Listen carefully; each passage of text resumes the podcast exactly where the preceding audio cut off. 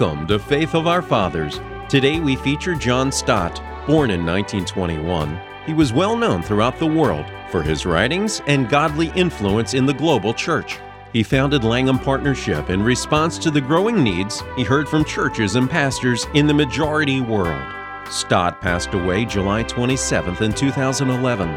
He leaves behind a legacy that continues to expand through the power of God's Word, carried by scholars and pastors equipped by Langham to preach the transforming truths of the Bible. John Stott stressed that we care and value God's creation. He was an honorary chaplain to the Queen from nineteen fifty-nine to nineteen ninety-one. John Stott was a pastor to pastors, a servant of the global church, and an author of more than fifty books. He dedicated his life and earnings to seed and grow the ministry of Langham Partnership. Today on Easter Sunday, John Stott presents a study on the death and resurrection of Jesus Christ.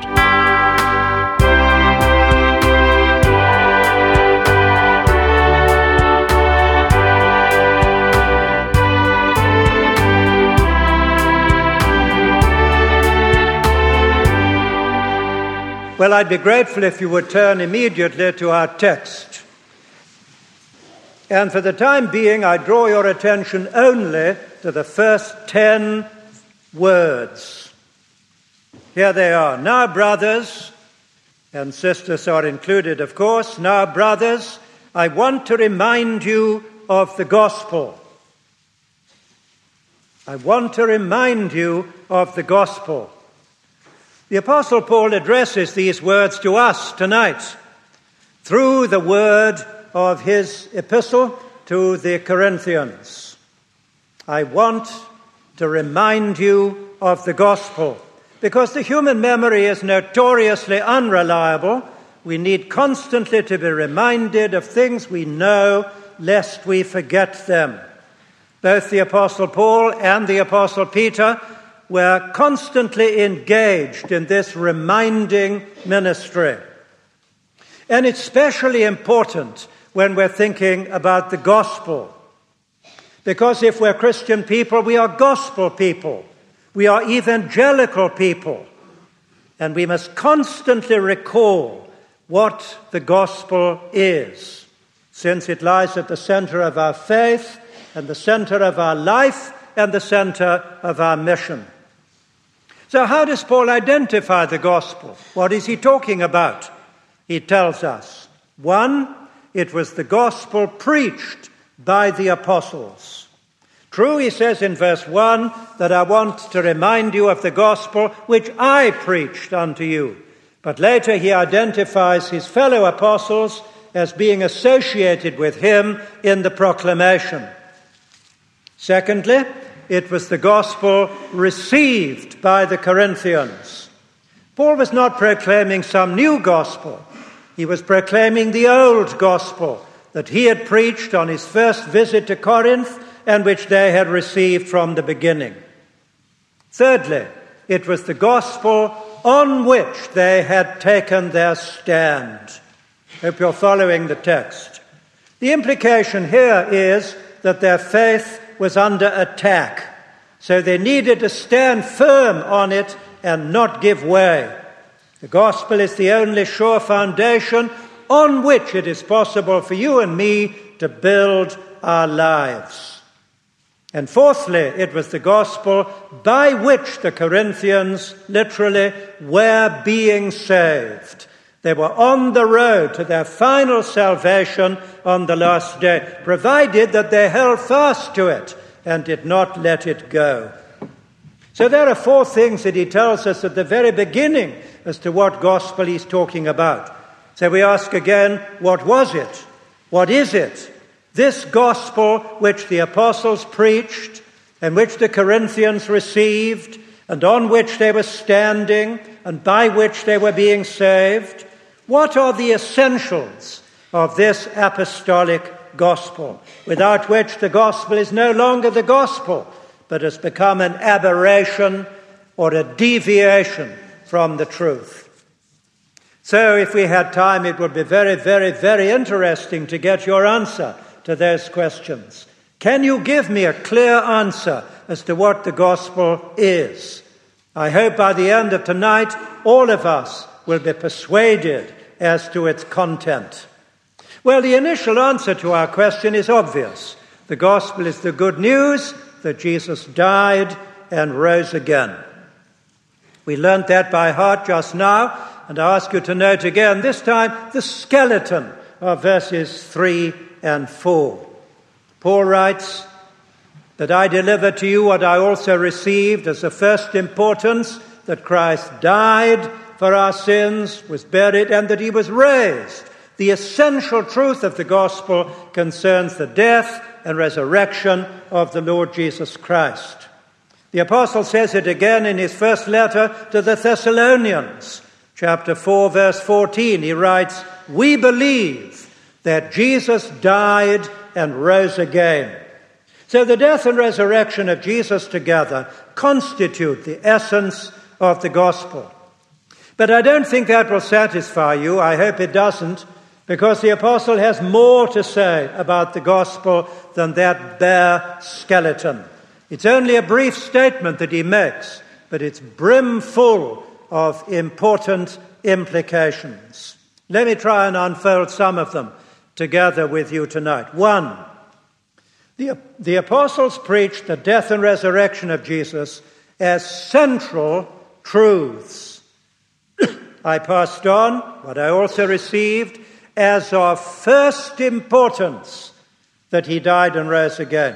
Now, of course, there is more to the gospel than the bare facts of the cross and the resurrection. Also important are his virgin birth, his sinless life, his mighty works, his glorious ascension, his gift of the Spirit, his continuing reign at the right hand of the Father, and the prospect of his coming again. All this and more is part of the gospel. All these things are important. But the apostle says they are not of first importance. Indeed, the whole Bible is gospel. The whole Bible from beginning to end is the Father's testimony to the Son by the Holy Spirit. But what is of first importance, of central importance, of supreme importance, is the death and resurrection of Jesus Christ.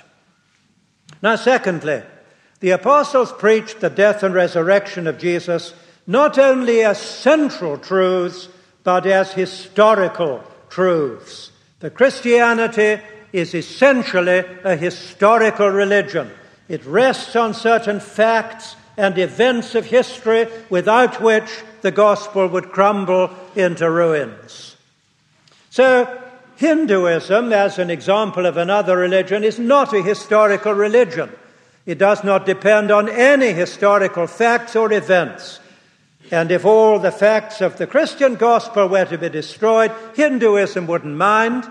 Hinduism is simply a collection of ethical and philosophical ideas, but it is not dependent in any way on any historical facts. And even liberal Christian theologians argue that the resurrection is mythological rather than historical. And therefore they say we must demythologize the statements about the resurrection in the New Testament. Indeed, by demythologizing, what they mean is that we must strip from the New Testament teaching the historical clothing in which the resurrection is presented, and we must be left only with a truth without any historical basis whatever. Indeed, the truth we are left with is this, they say, that since the, the death of Christ was also the death of the apostles' faith, their, their faith died with him, therefore the resurrection was a revival of their faith. They claim to believe again. In other words, the resurrection was not an objective historical event. They say it was a subjective experience in their own hearts. But that is not what the Apostle Paul teaches. To him, the resurrection was an event leading to an experience. But without the Easter event, there can be no Easter experience. Well, that it was a historical event is clear from a little telltale phrase that you will have noticed. On the third day. The resurrection of Jesus Christ can be pinpointed on the calendar of history. And it's very significant that that little phrase, on the third day, came to be incorporated in the Apostles' Creed, as did another telltale little phrase with regard to the death of Jesus, namely that he suffered under Pontius Pilate. So because he suffered under Pontius Pilate and he was raised on the third day, we are assured that these were historical events, historical truths. So first the apostles proclaimed the death and resurrection of Jesus as central truths, second as historical truths, and thirdly as physical truths. In other words, they both concerned the body of Jesus Christ. Actually, as we learned when we were learning these uh, verses three and four by heart, there are four events that are mentioned: the death, the burial, the resurrection, and the appearances. He died, he was buried, he was raised, he was seen. There are four events, but of those four, two are the central truths, and the other two are added in verification. Thus, he died, and in order to demonstrate the physical reality of his death, he was buried. Then he was raised from the dead, and in order to demonstrate the physical reality of his resurrection, he was seen. And Paul goes on to give a list of the resurrection appearances to three individuals, to Peter, to James, to Paul himself on the Damascus Road, and then to three groups. Twice all the apostles, the twelve, are mentioned, and then more than five hundred believers at once, probably in Galilee. Now, all these four events concerned his body. He died in his body, he was buried his body, he was raised, and he was seen in bodily form. So notice particularly that the Jesus who was raised and seen was the very same Jesus who had died and been buried. So what was raised was what had been buried. Some liberal scholars say that the Apostle Paul knew nothing of the empty tomb. They say that the four evangelists speak of the empty tomb, but the Apostle Paul never refers to it, they say. But he does refer to it, because if the buried body of Jesus was raised and seen, then the tomb was empty. He had been buried, then he was raised. What was raised? What was raised was what had been buried. And therefore, when it was raised, there was nothing left in the tomb. So that's the third thing. Now, fourthly. No, I'm not ready for fourthly. Sorry. Let me go double... Uh, Double break and go back. Are we clear that because the resurrection was a physical event, the word resurrection is not a synonym for immortality? It's not a synonym for life after death. It's not a synonym for the survival of the personality or the influence of Jesus. It's even questionable whether we should sing, "He's alive, he's alive, he's alive." That's not what we mean by the resurrection. We should say he was risen, he is risen, because it indicates that his body was involved in the resurrection. The process of decay and decomposition was arrested. His body was wonderfully raised and simultaneously transformed into an altogether new vehicle for his personality. So the resurrection body of Jesus was the first bit of the material order to be redeemed. And the resurrection of his body is the pledge that one day the whole universe is going to be redeemed and transformed. So now we're ready for four.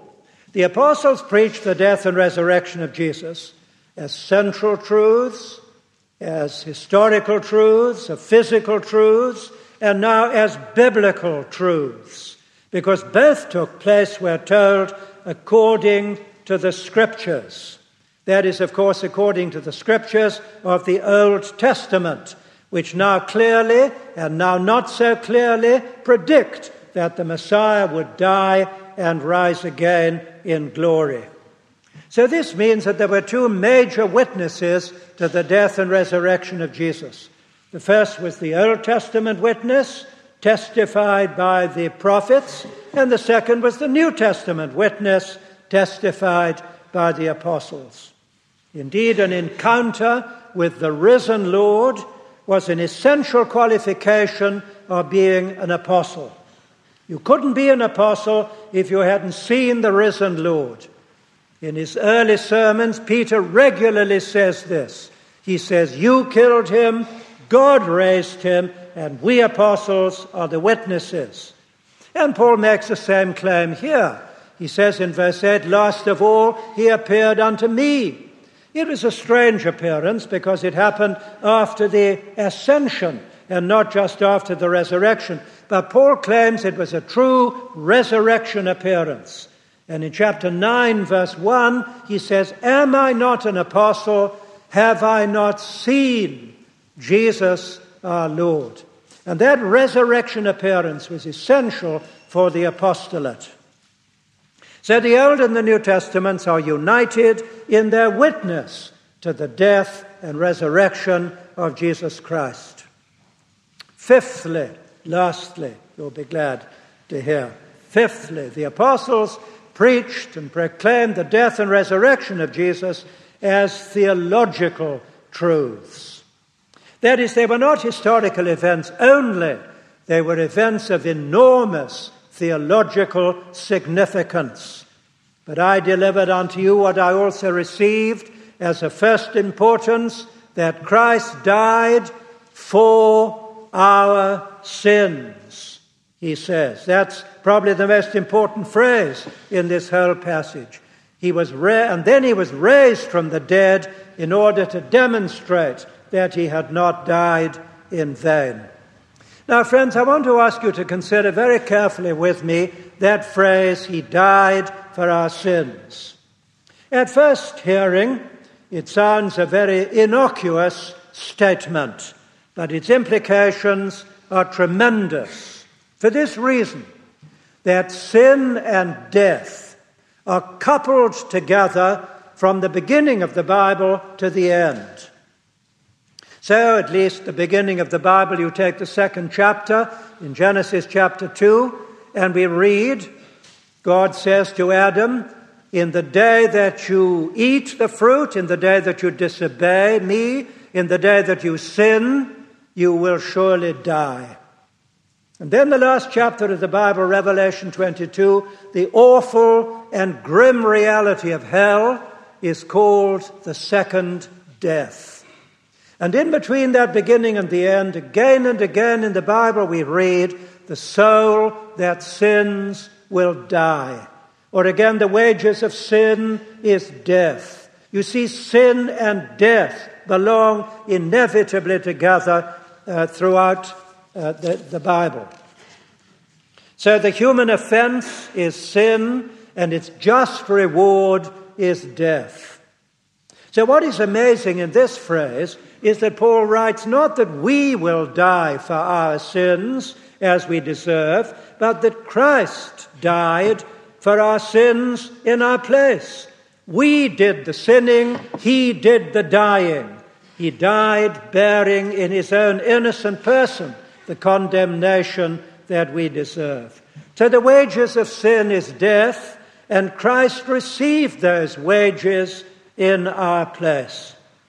Now, in theological circles, this is called the substitutionary death of Christ. It is extraordinarily unpopular. Some people get all het up about it. But to me, it is the most wonderful truth that has ever been told, that he took our place, he bore our sin, he paid our debt, he endured our penalty, and he died our death. We cannot escape it. Ours was the sinning, his was the dying. And then the resurrection. The resurrection was God the Father's seal of endorsement on the sin-bearing death of Christ. And the resurrection says, in effect, what he died to achieve, he did achieve. And God was satisfied with what he had done. Because Christ died, we can be forgiven. Because Christ had been raised from the dead, we know that we are forbidden. Again, they belong essentially together. Well, how shall we sum up? The gospel focuses on the death and resurrection of Jesus as central truths of first importance, as historical truths raised on the third day, as physical truths, the buried body was raised, as biblical truths attested by both the Old and the New Testaments, the prophets and the apostles, and theological truths relating to our sin and to death for our salvation. And so we come now to verse eleven. I hope you have your Bible open still. Notice this wonderful summary. Whether then, Paul says, it was I, Paul, or they, the other apostles, so we preached and you believed. Have you ever noticed those four pronouns? I, they, we, and you. It indicates that the death and resurrection of Christ was the original gospel and is the universal gospel today. But Paul goes on. There were some people in the church of Corinth who were denying that believers on the last day will be resurrected from the dead. And Paul therefore goes on, if it is preached that Christ has been raised from the dead, how is it that you declare there is no resurrection? Because if there is no resurrection, then not even Christ has been raised. And if Christ has not been raised from the dead, the consequences are too appalling to contemplate. Here they are. One, the apostles would be false witnesses, because they've testified that God did raise Christ from the dead, which he didn't, if there is no resurrection. So we are condemning the apostles as false witnesses. Secondly, verse seventeen, our Christian faith becomes futile. We are not forgiven. We are not saved. We are still in our sins. Thirdly, verse eighteen, the Christian dead, who've gone ahead into eternity, have perished. And fourthly, verse nineteen, we Christians are more to be pitied than anybody else in the world if we hope in Christ only in this life and have no hope for the life to come. So there are four terrible, or would be four terrible results if Christ had not been raised from the dead. But, verse twenty, that mighty adversative conjunction. But, he goes on, Christ has been raised from the dead and therefore is the first fruits of those who have died. In other words, just as surely as the first fruits are followed by the harvest, so will Christ's resurrection be followed by our resurrection on the last day. So it's time to conclude. The death and resurrection of Jesus are these central truths. And dear friends, I hope you'll lay hold of them and never, never let them go. True, there are other verses in the New Testament that seem to indicate that the cross is the center of the Christian faith. And so it is, but only presupposing that the one who died on the cross has been raised from the dead.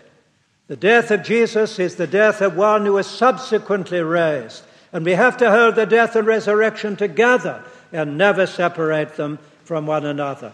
And if this foundation is missing, then the whole superstructure of the gospel crumbles in ruins. Where we began with ten words, now, brothers, I want to remind you of the gospel. And we need this reminder. Because of our Christian faith and our Christian life and our Christian mission are all dependent on the gospel of his death and resurrection. Let's never stray from this centrality. Let's keep listening to the words of the apostles as they assure us about the death and resurrection of Jesus.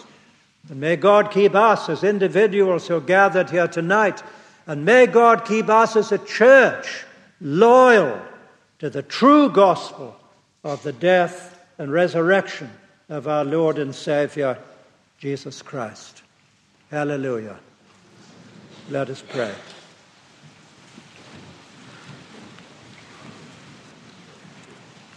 We spend a moment or two in silent reflection. We ask ourselves if the death and resurrection of Jesus, his atoning, sin-bearing death and his glorious resurrection, are at the center of our Christian faith, life, and mission. And let's pray that they may be in this church and in other churches throughout the world and in our own individual lives. Let's reflect for just a moment in silence.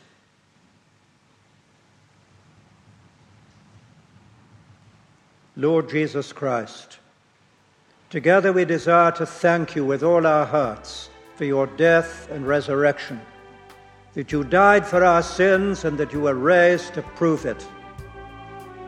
And we pray for ourselves and one another and our churches that we may be loyal to this good news. We ask it for the glory of your great and worthy name. Amen.